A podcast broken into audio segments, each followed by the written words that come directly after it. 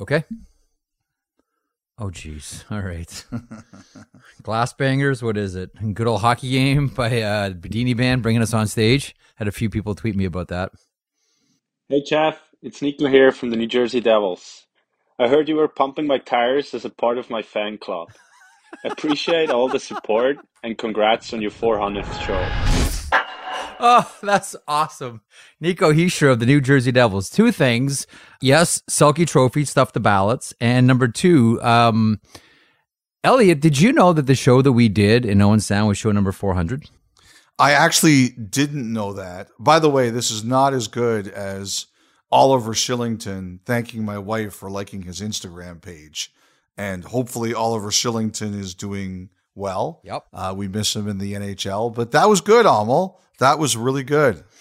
Nico Hischier. All right, you made my day. I'm in a good mood now. So let's kick it off. 32 Thoughts, the podcast presented by GMC and the new Sierra AT4X. Elliotte, you know who I've been thinking a lot about over the past couple of weeks? Who's that? Bill Watters. And I actually talked to Bill on Saturday uh, as I was making my way to Hockey Night in Canada. Bill, for those that don't know, and how could you not, former assistant general manager of the Maple Leafs, longtime agent, uh, worked in hockey media for a number of years, used to run and there's a symmetry here for our first conversation. Used to run the Orr Walton Sports Camp in Orillia in the early 70s, where both Jim Rutherford and Bruce Boudreau were camp counselors. I think Jim would have already started his pro career, and Boudreau would have just been finishing up with the Marlies in junior hockey. But I've been thinking about Bill a lot over the last couple of weeks, and something that Bill used to always say to me. Now, I worked with Bill for five or six years doing a daily hockey talk show in, in Toronto. And he used to always say one thing to me. He would say, and I'm going to try to do my best Bill Watters here, Elliotte. Okay. Jeffy, you don't judge an organization by how they bring you in. You judge an organization by how they let you go. Hmm. I've really been thinking about that a lot over the last couple of weeks. It became more and more profound as the Bruce Boudreau saga continued, and it reached its culmination on Sunday when the Vancouver Canucks made it official that they have parted ways with both Bruce Boudreau and Trent Cull. As of this morning, I decided to do a coaching change here in uh, Vancouver Canucks. I Had a conversation with Bruce Boudreau this morning where uh, I thanked him for what he did uh, for the Canucks here uh, over the year. Uh, acknowledge his uh, thousand games and uh, 600 wins as a Vancouver Canuck. Trent Cull was let go as well. Those decisions are never easy. Uh, Trent has been here in this organization for a couple of years in Abbotsford and Utica. Great people, uh, but at this point, I felt it was needed uh, a new voice to see if we can get this group to buy in to play a different way. I felt strongly that this was uh, was needed, and uh, really happy to announce Rick Tocchet as the 21st uh, head coach of the Vancouver Canucks. Um, I believe uh, Tocchet was the right fit here uh, for this group right now and moving forward here. Uh, his ability. There's a lot to to get to on this one. There was Saturday night.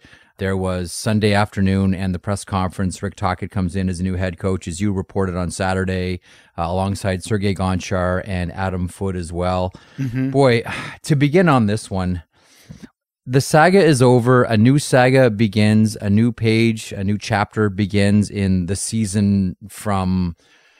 I don't even know how we would we should refer to this from the season from a different planet. It feels like at some points. What do you make of all this?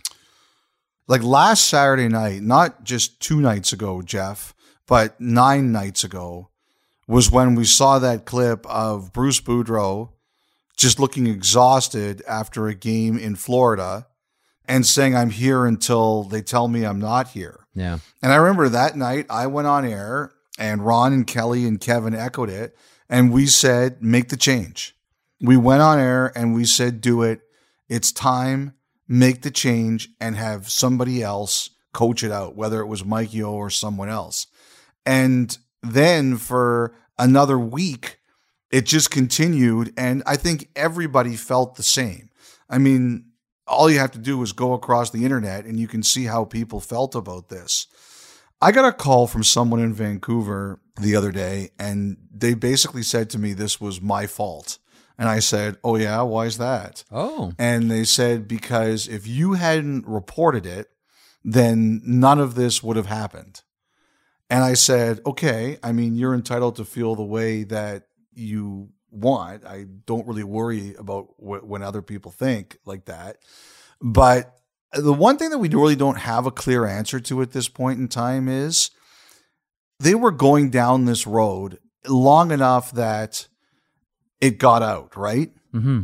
And I don't know what the situation was. I don't know if it was because they wanted to get their coaching staff together. I don't know if it was talk it needed some time.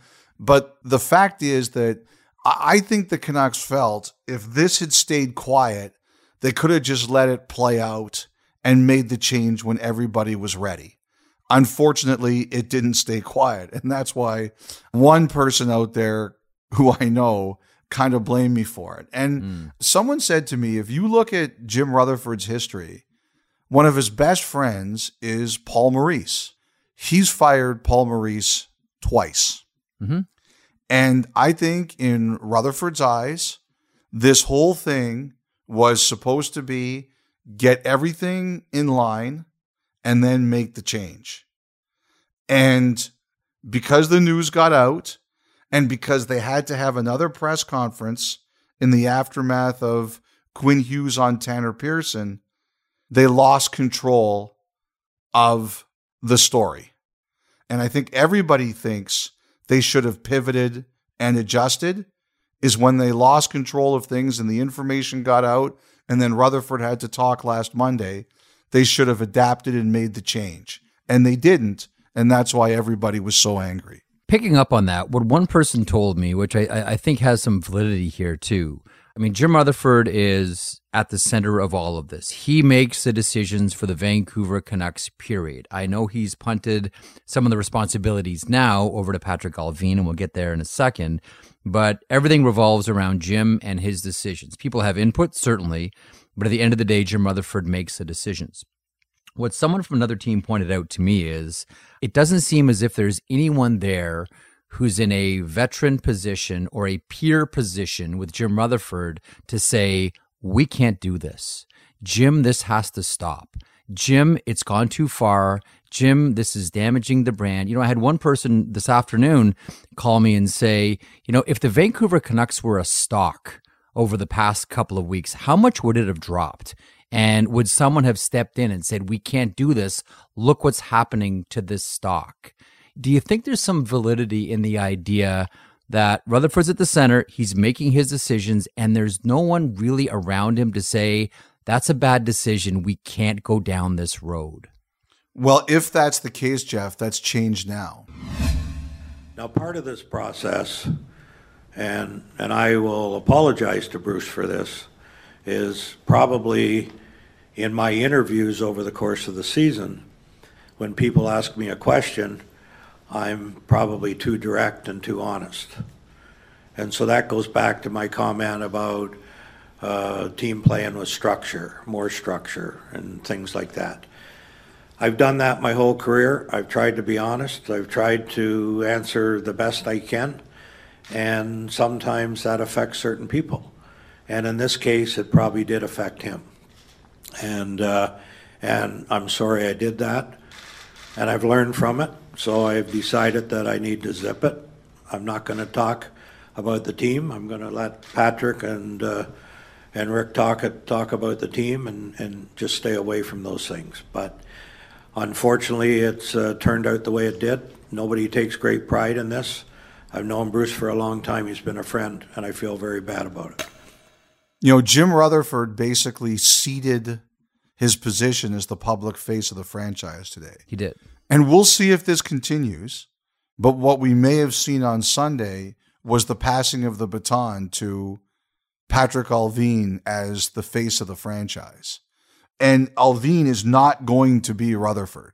If you've ever heard him interviewed or you've listened to him talk, this is not a person who says a lot.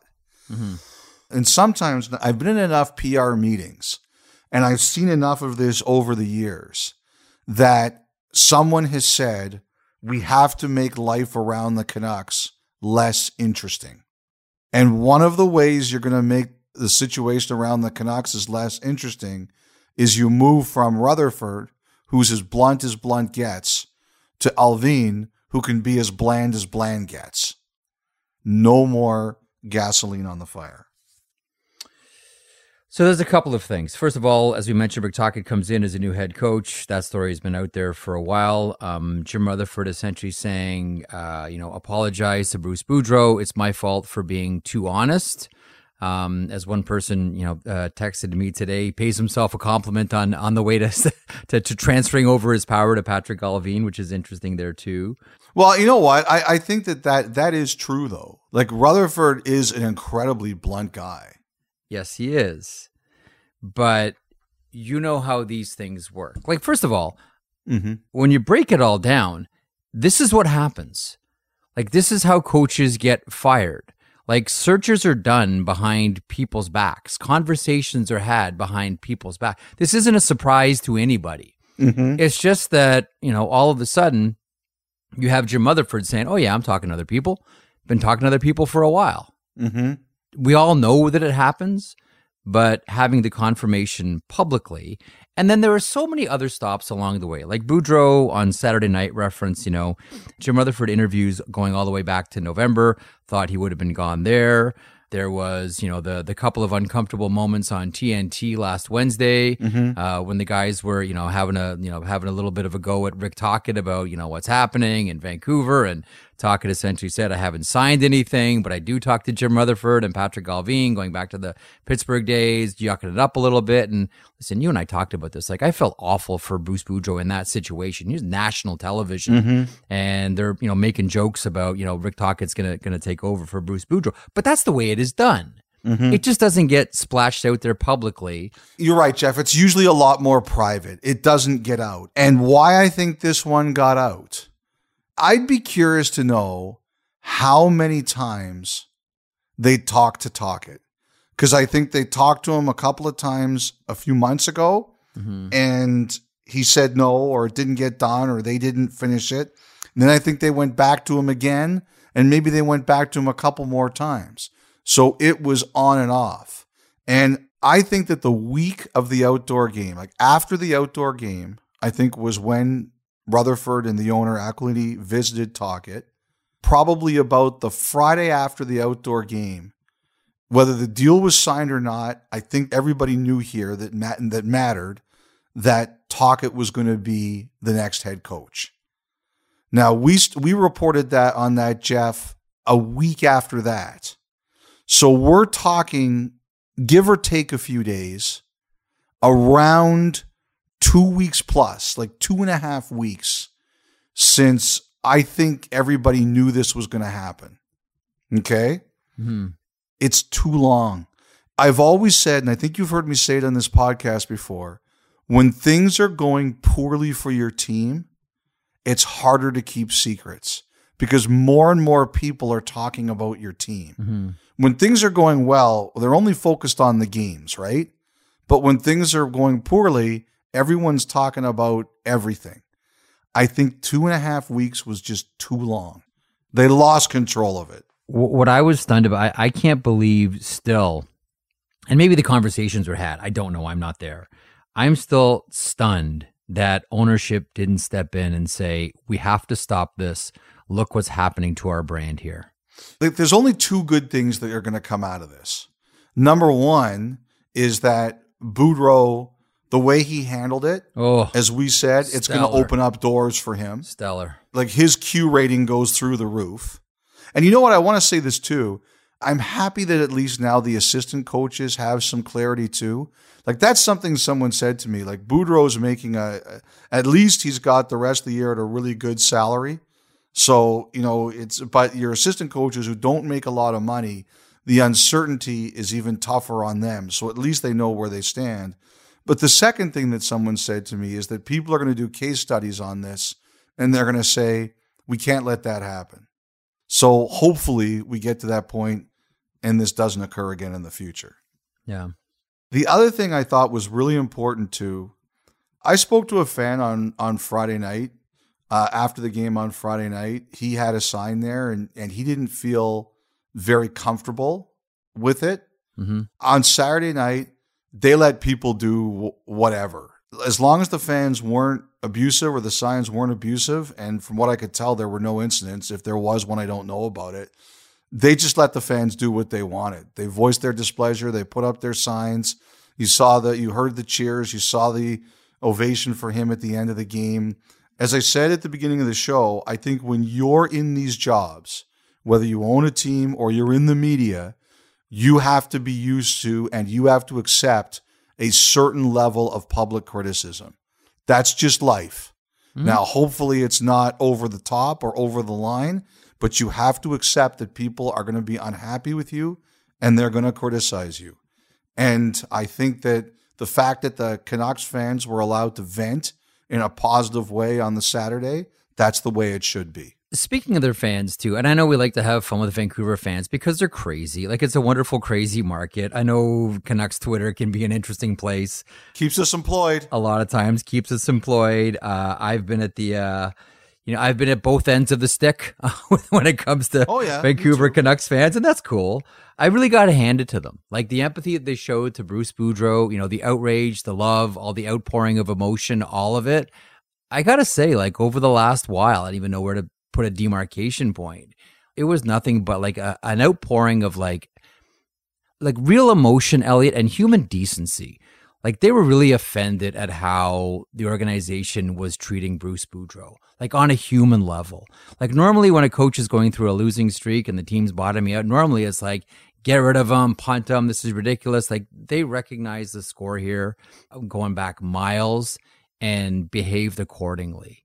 Yeah, this this wasn't the fans or Twitter's fault. Like you can't can't fault them for this. They, I, I got to give it to Vancouver Canucks fans. Um, bravo. And, and your, your, thoughts on Bruce Boudreau now? And you talk about how this opens doors for him, the way that he, you know, refused to fire back. He leaves with his head held high. He has his dignity. People have already respected Boudreau for years. He's, you know, the the, the self-described hockey lifer. He's been around forever. And I think the levels of respect that he has now around the NHL are, are even higher for what he had to endure. You have a thought on Bruce Boudreau through all of this? Like, listen, man, we saw tears at press conferences. We saw tears on the bench. We saw, you know, like fist to heart and then pointing to the crowd and soaking it all in. Like this was like right to the right to the nerve kind of stuff we've seen from from Boudreau the last few weeks. Bruce Boudreau, if you go to his hockey DB page, Okay. The first team that you see listed is the Toronto Marlboros from 1972 73, right? He was a star. He was a star. Oh. Jeff, that's 50 years ago this year. Yep. So if you look at his page, you look at where he played in the Ontario Hockey League. You look at the the old WHA. You look at the NHL. You look at all the minor leagues he played in. He finished as a player in 1992 after a bit of time as a player assistant. And then you look at all the coaching, it is uninterrupted. He has been in there for 50 years. And even in the time, like for example, after he was fired in Minnesota and before he went to Vancouver, he was a broadcaster. And if he wants to right now, he can go back into broadcasting. I saw Nick Alberga's tweet. I, I understand it. It's like, you know, maybe he ends up on the TNT set. I don't know. Takes Tocchet's place. He's a lifer. I, I watched uh, not too long ago the piece that we did on him for CBC's when he became head coach of the Washington Capitals. And at that time, he talked about how for 20 years, he'd had one job interview and that was to become an assistant coach in Los Angeles before he got that job. Mm-hmm and you look at his record, that's a lifer. And when it takes you that long to get into the NHL as a coach and you're an underdog, you never lose that underdog mentality. You are always that underdog. And I think that's what it was. I like I think all of those emotions came flooding to him. It wouldn't surprise me if he got another chance to coach again. But you know what, Jeff? He's going to go into uh, media if he wants. If he wants, I'm sure a lot of people are calling him, and he's going to be because of the way he handled this. People are going to be like, "I'm happy to see that guy on my television set." It will be fascinating if he lands another NHL coaching gig to see the first game that that team plays in Vancouver with Bruce Boudreau behind the bench. I know I'm getting way, way ahead of myself here, but that will be special. We cross our fingers that uh, that there's another coaching gig out there for Bruce Boudreau. Okay, so to the Sunday press conference, uh, we Yeah. talked about a couple of things already. Um, you know, I thought this was going to happen on Monday. Instead, they got it over with on uh, on on Sunday. It's Rick Tocchet, it's Patrick Allvin, it's Jim Rutherford. You know, the the big comment from Rutherford. It's time for me to zip it um, and pass things over to Allvin. How do you think that everybody handled themselves on that stage? All three of them, the coach, the GM, and Jim Rutherford. Well, we already talked about Rutherford, Jeff, and like I said, I, I think it's interesting that Allvin is is taking at least what it looks like. We'll see how this all plays out as more of a lead role as the face of the team. I think that's a pretty fascinating development. You know, Tocchet said some really interesting things about the way they're going to play. It sounds like he wants certain players to play less. JT Miller specifically. Pedersen. Mm-hmm. It sounds like he doesn't want his star players killing penalties. One of the things that he does as a coach is Rick Tocchet believes there's a certain way that you have to play to be successful in this league. And he will try to get you to do that. Now, I think that at times he's battled with players about that, but I don't think that's unusual. I, I think that's actually really common that players battle with coaches all the time about getting them to play that the way you need. But like he's not shy about those battles. He definitely has them. He has definite opinions on how he thinks you need to play as a two-way player to be successful in the NHL. I think the biggest thing is what someone told me on on Sunday is that the biggest thing you're going to see change here is that the players could sense that Boudreau did not have the backing of the management. Jeff, as you know, if the players sense that the coach doesn't have solid ground, that's big trouble. They're not going to buy what you're selling. It's very clear to me that those players really liked Boudreau, but like the team wasn't going very well. Tocchet's going to walk in there and they're going to know that he has the backing of the management, and immediately that's going to be different. Now, I think what the, the most interesting thing is going to be able to see is what changes do we see quickly? Like, how different do the Canucks look this week? Are we going to notice the way they play is different? Are we going to notice players in different roles? I think that's going to be the interesting thing right away is do we notice players have different roles? Well, you can tell, and you know the the player in question is JT Miller. The line about pacing yourself? He sees JT Miller as a special project here. Almost like I need to get JT Miller back up to where he was last year. So instead of saying, uh, it looks like he's dogging it out there, straight leg back checks, all that kind of stuff, he said, it looks like he's pacing himself. That is a very soft landing. And a very soft landing is a way to describe uh, JT Miller's game, talking about playing too many minutes, and maybe that's why he's he's pacing himself through. So I, I of all the players that I'm curious about here with Tocchet, I'm curious how he handles JT Miller and how JT Miller responds to him. But it, it did seem to me like he was going out of his way to indicate to everybody that this is one of his big projects. Get JT Miller back.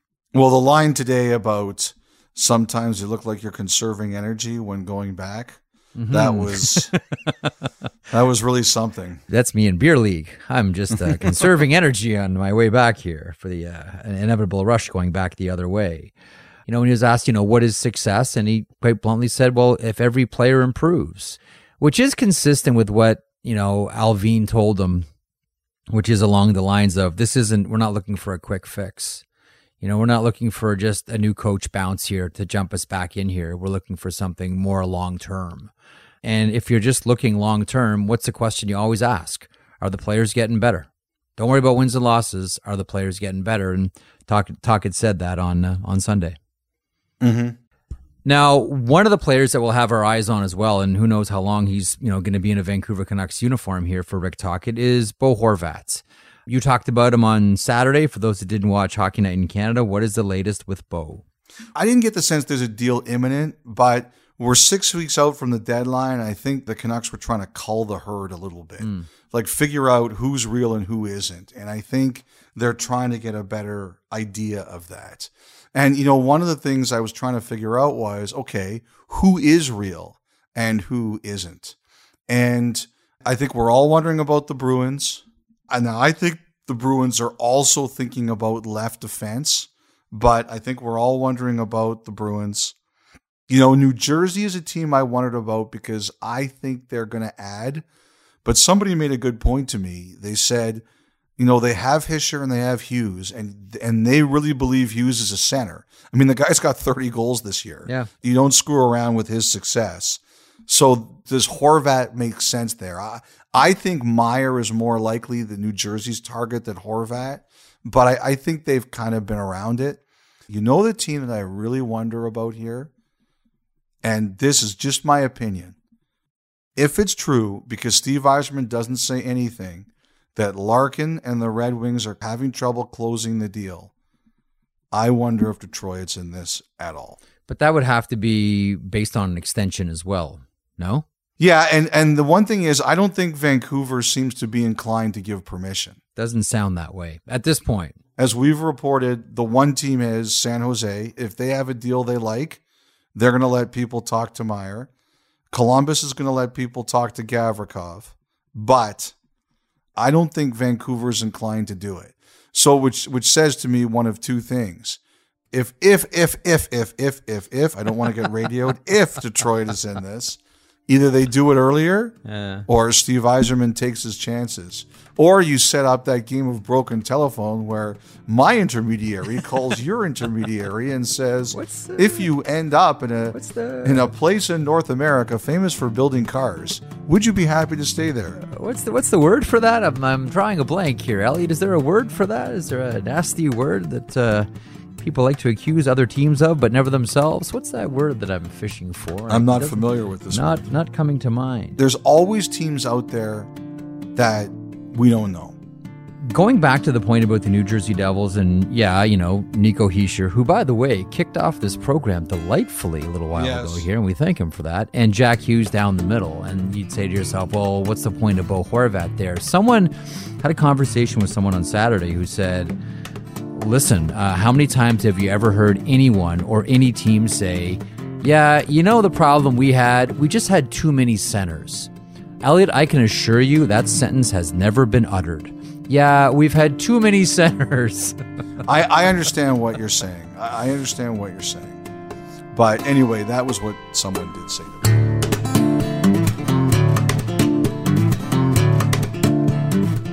Listen to 32 Thoughts, the podcast, ad free on Amazon Music, included with Prime.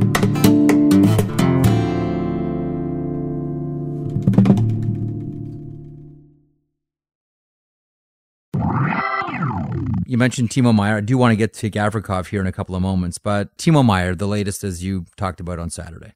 Some of the reporters in San Jose went to ask him, and you know he kind of he didn't say no, but I I think it's generally understood that if San Jose gets in a position where they're close somewhere, Meier is going to and his agent, uh, who's Claude Lemieux, are going to be allowed to talk mm-hmm. uh, to teams. So as far as I know, no one's been allowed to do it yet.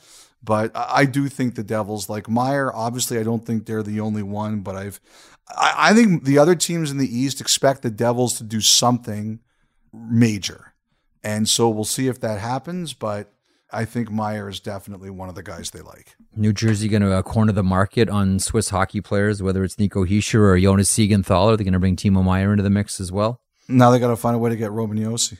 There you go. Uh, good luck with that one. Um, Vladislav Gavrikov and his $2.8 million contract is an easy ad for any team that needs a defenseman. I think Columbus's preference is to keep Gavrikov. Like, I, I think they've probably gone to him to, to see if there's any way that they could, you know, off, offer him something that would allow him to stay. Don't think that's going to happen you know, there's a number of teams, and we think about Edmonton certainly right out of the gate. Yep. But uh, you know, Elliotte, as we talked about on Saturday, it sounds like Columbus is probably looking for something you know, along the lines of a David Savard deal if they can get it. That's a first and a third. Uh, and we may look at that and say, wow, that's a lot. But we said that's a lot about David Savard. We said that's a lot about Ben Chiarot, but those are just the prices you pay come trade deadline time for defensemen. Yes, uh, those are. I think that's why it's kind of wise for Columbus here to let teams talk to him to see if they can sign. You know, someone was saying to me, the defense market this offseason, at least from unrestricted free agency, it's not very deep. Matt Dumba. Well, there's Dumba, there's Severson, the player we're talking about, Gavrikov, but it's not deep. So it makes sense for Columbus to allow teams to do this. I had some Leaf fans uh, sending me notes saying, "Are you sure we're in on Gavrikov?" Like, I think at some point this year, Toronto has called about like every potential defenseman. Like we've talked about, Ottawa has called about every potential defenseman. We all know that. Edmonton has called around every potential defenseman, we kind of know that. Although that slowed down because they're going well. I think the Leafs have called around on just about every defenseman. I don't necessarily think that means that they know what they're going to do or who it's going to be, but they've made their calls. And I still think they're going to do a forward too. I think they're going to try to do both. But, you know, Gavrikov's a good player. And I think it's a smart move by Columbus to say, all right, if it improves our stock or our, our return, sure, we'll let people talk to him. You know which other defensemen are available this offseason? Which ones? All of Washington's, well, except yes. for for John Carlson. Although I I wouldn't be surprised if uh, if Erik Gustafsson, I don't know how quickly, but I, I would imagine that uh, that Washington would want to re up with Gustafsson. Okay, so we started off talking about Bruce Boudreau and Rick Tocchet. Let's talk about another coach, and this is. You know, as they say in French, le bien et le mal, the good and the bad. Daryl Sutter. First of all, the good. Man, I just loved watching Cohen Snow read out the starting lineup. Not just reading out the starting lineup, which was great, by the way, but that huge smile that beautiful young man has afterwards, mm-hmm. after he announced Dan Vladar, and then just that huge smile. It's, listen, beautiful family. Boy, those kids are special, and we all want the best for them. We all want the best for the Snow family. Starting at center, number 28, Elias Lindholm. Starting at left wing, number 29, Dylan Dubé. Starting at right wing, number 73, Tyler Toffoli. On defense, number 52, Mackenzie Weegar. And number 8, Chris Tanev.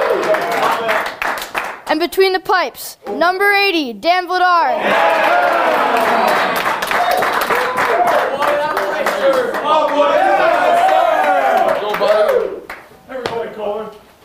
Good job, bud. Let's go. That's the good. Mm-hmm. Cohen Snow reading out the starting lineup. And then there was the Jakob Pelletier situation. Bad. Jakob yeah. Pelletier's first game, and Daryl Sutter mockingly grabs the game sheet, asks what number he wears, and runs through his stats. What do you think of Pelletier's debut? Uh, what's that? What did you think of Jakob's first few shifts in the NHL? Uh, Jakob Pelletier. What number is he? 49. 49. Six minutes, 35 seconds, 13 shifts, average 30 seconds a shift. Got 43 seconds in the power play, played 5 minutes, 52 seconds, had one shot and goal and one hit. Beyond the stats. What you learn just from being on the bench and seeing what the veterans on the team are doing? It's the NHL. 21 years old. Got a long ways to go. That's game one. It shouldn't have to be that difficult just to be nice to a kid playing his first NHL game for age.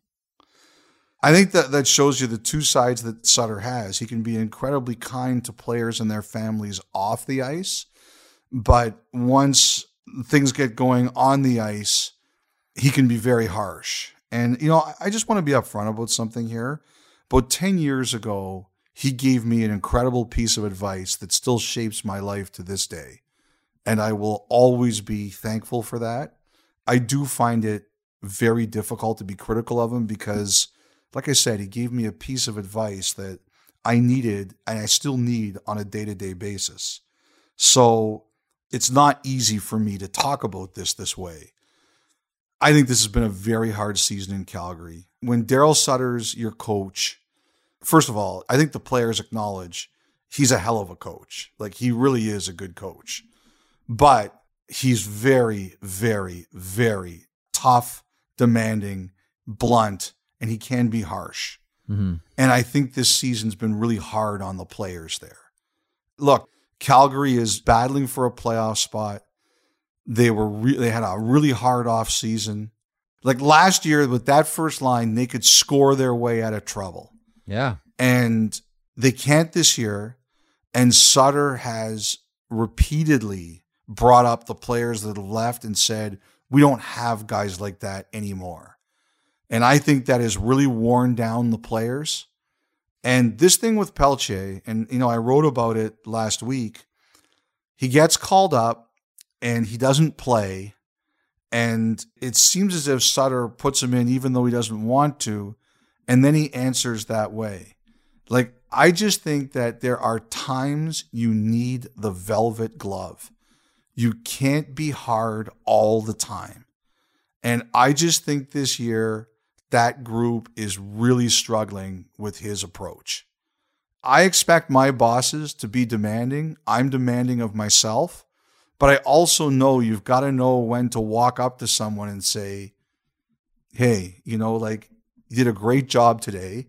Or that thing you just think you did that was so bad, it's not that bad. You always think it's worse for yourself. And the world is going to find something else to think about tomorrow. And I just think this year, I think those Flames players, they feel that it's been relentless.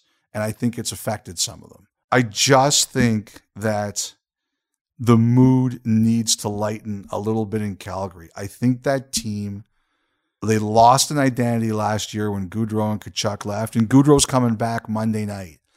And I think it's okay. huge game. Yeah, I think it's okay, Jeff, to struggle with your identity. And that and that actually is one thing about Sutter. If you hear him talk, he always talks about what's our identity. I think that team is struggling to find it. And I think he's got to realize there that sometimes you have to step off the gas. That's hard for me to say because I like to drive like 130 all the time.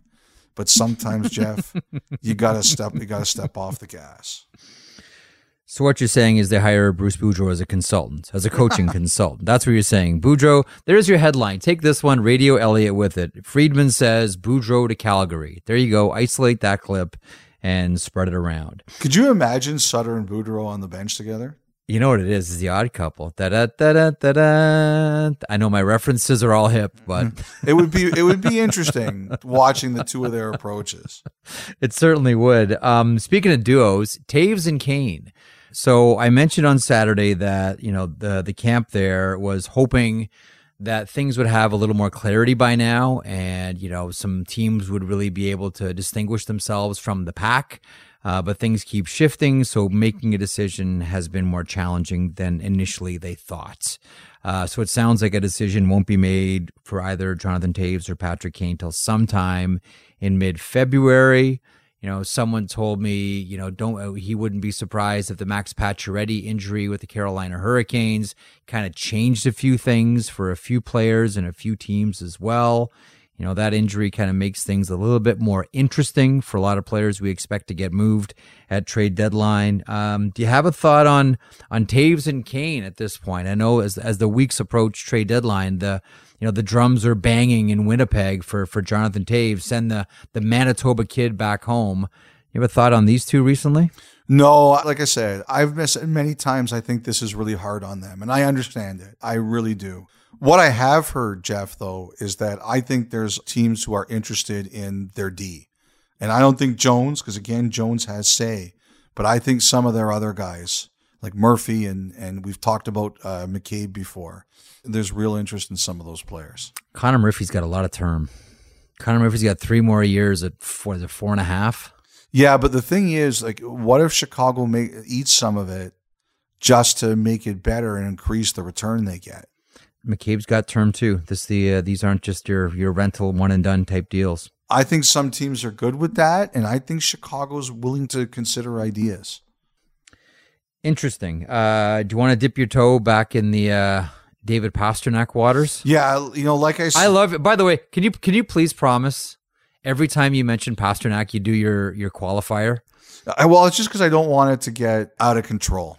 I use the football analogies. And uh, remember last week I said I don't think they're in the red zone, but they're Yeah. driving because I'm, Yeah. I'm watching the playoffs while we do this. Again, I don't think they're in the red zone yet, but I think they're getting closer. And uh, as as I said to someone, I hope I hope it's not fourth and eight, and Kirk Cousins throws a three yard pass, and the negotiation falls apart on that. Hmm. But I, like I said, I, I've just heard Jeff that I think the Bruins and, and the rep, who's JP Barry here, I think they're talking almost every day. I think there's a real try here, and um, I don't know. I think that everybody understands what what everybody else wants, and I think they're trying to make it happen. Okay, one more thing before we get to uh, emails and voicemails. Uh, the Edmonton Oilers have now won six in a row. Mhm. You know, a couple of really underreported stories. Um, Zach Hyman's got 56 points. Yes, he does. And 24 goals. He's been outstanding. Ryan Nugent Hopkins is having a career season. I think we all expect at some point, certainly by trade deadline, that Jesse Puljujarvi will be gone in order to make cap space for Ken Holland to be able to to maneuver here. You know, one of the players that I wonder about, you know, we mentioned Gavrikov a couple of moments ago and how he could be a fit in Edmonton. I wonder about Carson Soucy with the Seattle Kraken. Now, he's on an expiring deal. I know Seattle is going for it, but if they can't come to an extension on Soucy, I wonder if Seattle would put him out to market to get something for him, or do they say, "Hey, it's year two, things are going great. It's uh, it's not the Vegas fairy tale story, but it's still a a pretty good one here. Maybe we just hang on to him and and roll the dice." He's a, a bottom pairing defenseman, uh, but a really effective one as well. I, I wonder if there could be some some Carson Soucy on the uh, on the trade market in the not so distant future. I've heard his name now for a year, simply because I think teams like him. Mm-hmm. Like when we were talking about Seattle and Horvat, and I and I have to tell you, there was there was some dispute. Some people think Seattle was in. Some people think they never were that serious. I don't think they're in this anymore, at least right now. But one of the things that someone said to me is, if you're Seattle, you might have something magic this year. How much do you want to tamper with that? Mm-hmm. And I think that's a very, very fair question. I, I always remember that's the Al MacInnis question. The Al MacInnis question is, what does this do to your room? Right. I think also, I'm really curious to see where this Matt Dumba situation goes. How do you feel about it here? This is, you know, a couple of scratches and this is uncomfortable territory for for Matt Dumba. Yeah, it, it is. It, it's it's not easy. I don't have a good answer for you on this, Jeff, until I see how long this continues. Like, does this continue to be a regular thing? Then we've got a problem. If this just goes away, it's a blip and we all move on. I think the question is, does this stay or do they keep coming back to it? Is he in and out of the lineup? We shall see. Uh, quick pause. Back with some emails 32 thoughts at sportsnet.ca. A couple of voicemails as well. 1 833 311 3232. 32 Thoughts, the podcast continues.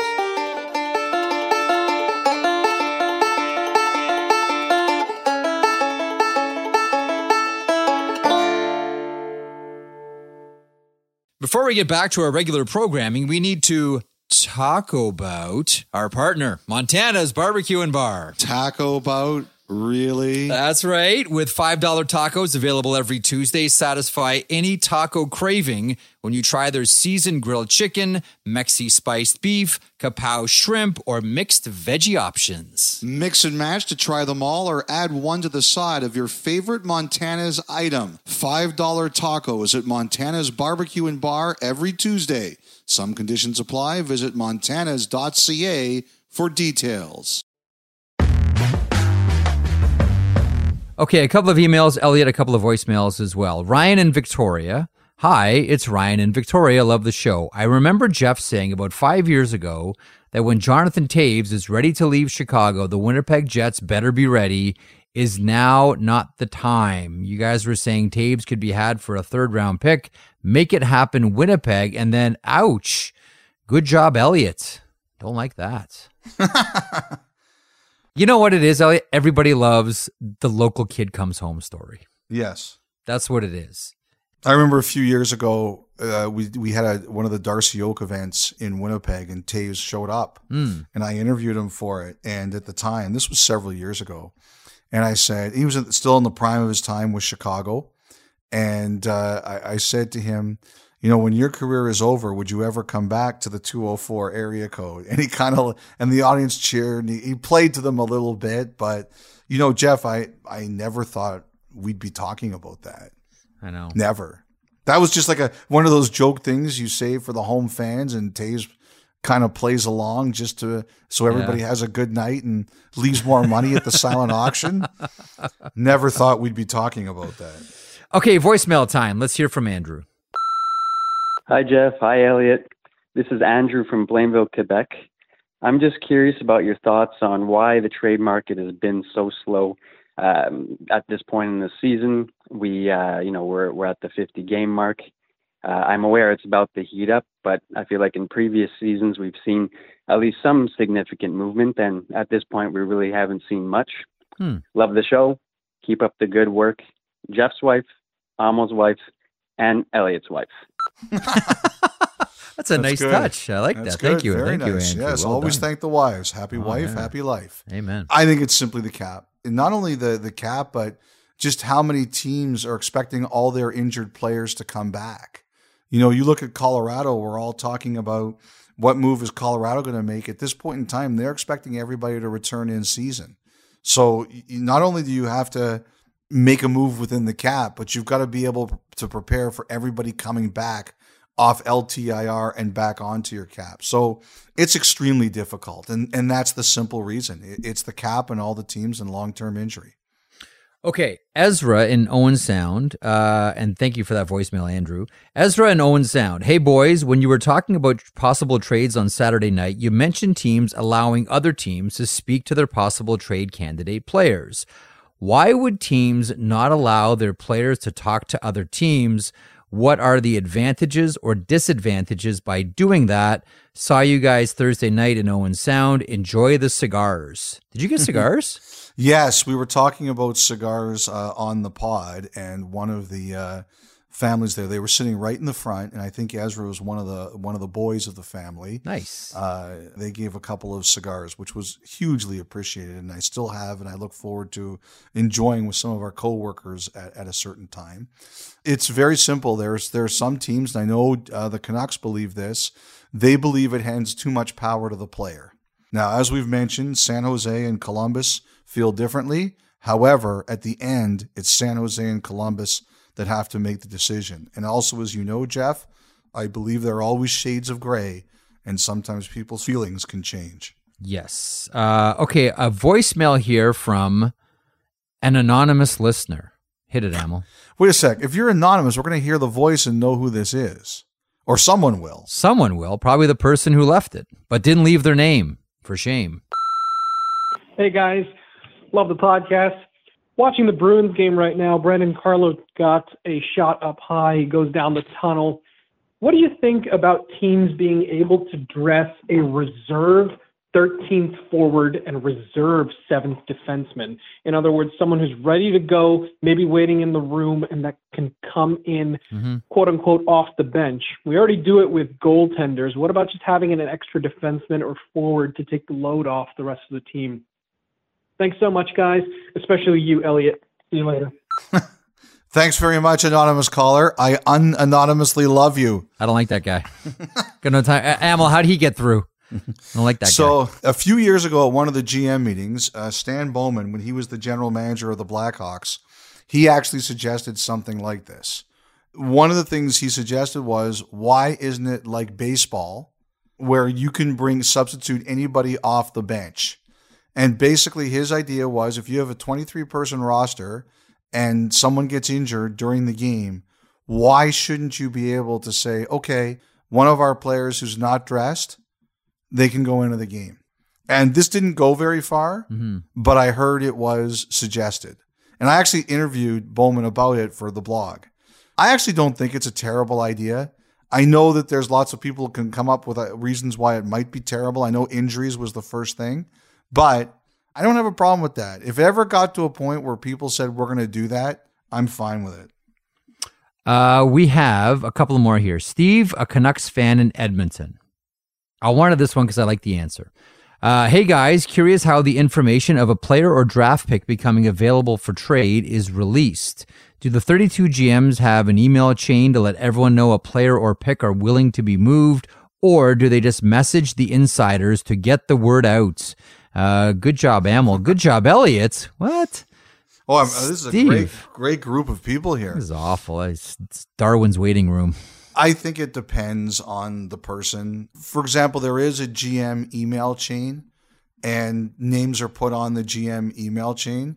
The general managers, I have to say, have worked much harder to keep that private. There was a time a couple years ago where it got out a lot more, and much to my disappointment, and I say that understanding of why they do this, they're much better at keeping it quiet now. Boo. Yeah, boo. Look, I, sometimes you hear it like you, you talk to a lot of people and you hear, "Hey, so and so is is asking out or wants to be moved or so and so's name is out there." Sometimes it gets kept quiet. I think the key thing is is that like I said earlier with when we're talking about the Canucks, I think the better your team is going, the harder it is to get stuff out simply because nobody's worried about the off ice stuff, right? Oh, the team's going well. We don't talk about them as much. Mhm. But when teams are going poorly, I think more information gets out. And plus also when someone's about to be a free agent or or a player clearly might not be happy with their role, you kind of poke around it and things come loose. So I think a lot of it is circumstance. Who are you focusing on? Who are you talking to? How careful people are about things getting out? And you know what? There are times out there where people want to get a message out there, whether it's a manager or an agent or or somebody else. I do think that sometimes people think they're doing people a favor by putting that information out there. Okay, we'll finish up here. This has been a bad batch. No one likes me. It's a great batch. Bad batch. Bad batch. Okay, Philippe submits this. I'm a huge hockey geek from Quebec City. Go Nordiques, go! I was a huge. You were you were a Nords fan too, eh? I love the old. Yeah, I love man. the Nords. Yeah. Oh, and I'm a big fan of your podcast. We all watched Connor Bedard during the World Juniors, and what stood out to me was that he was wearing a full face visor. Do you think we will ever see these in the NHL? I know he was only wearing it because he was underage, but it would be awful if we had to wait for someone to lose an eye, break a jaw before we start the switch to full face visor or cage. I think we're headed there eventually, Elliotte. I don't know, Jeff. I, I don't know. How many players have been hit in the head with pucks this year and hit in the face with pucks this year? you know, I'm just saying, look, we we went from no helmets to helmets. We went from helmets to no visors, now to visors, although certain players are, are grandfathered. Everybody's got to wear visors after a certain time. Now we've gone to, in warm ups, you've got to wear helmets if you got into the league after a certain time. Except at the Winter Classic, by the way. Somehow that, that escapes because they like the two. Oh, don't be such a killjoy. and by the way, peek behind the curtain. I was bugging Elliotte about that in Boston. He's like, "Will you just shut up with that?" yeah, like, like, like enough. Like, come on. Like Elliotte, where are the helmets? They made a big deal about the helmets in warm up, and now they're all it. Marek, shut up. Just, just like enjoy yourself. Like have fun for a change. What is this fun you speak of? So the line does move. You know, I have to say, Jeff, I've just never heard of that. I, I've heard of helmets before they happened. Obviously, I heard of visors before they happened. I've never heard of much of a groundswell for face masks. But I think to Philippe's point, though, it would be awful if we had to wait for a horrible injury to get that momentum going. You're, you're right. Nobody wants to see injuries, but we have. We'll see. I personally think we're headed that direction anyway. And much like, listen, much like the div- the visor debate was always, well, you know, these players have all grown up with something, you know, in front of their eyes to begin with. This shouldn't be too much of a shift. Well, they've also played with cages and, you know, full bubbles. So shouldn't be too much of a jump. We'll see where that one goes. Uh, thanks to all the emails. Thanks for all uh, the voicemails as well, and and a big thanks as well, Elliotte. I think you'll echo this. Thanks to everyone who you know, came out to Hartwood Hall to see the live Yes. uh, recording of the podcast. in Owen Sound last Thursday for Scotiabank Hockey Day in Canada. I love those events. Um, love, listen, we love talking to people and meeting hockey fans. And one of the big thrills for me is always seeing which jerseys appear and, you know, which of the more unique. Like there was a guy there, Ian, who actually sent us a voicemail last week on the podcast who showed up who had a San Jose Sharks jersey and it was the number 75 and on the nameplate it had jaws written on it. So i got a that was great. picture of it. I'll, I'll probably put that out this week. It's a gorgeous jersey but i'm always interested in all the jerseys. Uh, thanks to Bidini band for providing the uh, the musical entertainment one of my big thrills was hearing the opening you know strumming from dope fiends and booze hounds one of my favorite rheostatic songs um, that Bidini band played behind us. And really subtly by the way this was real hip. But I listened back to the podcast. I remember thinking, am I hearing this right? When Lanny McDonald went backstage to bring out the Stanley Cup, you know what the band played?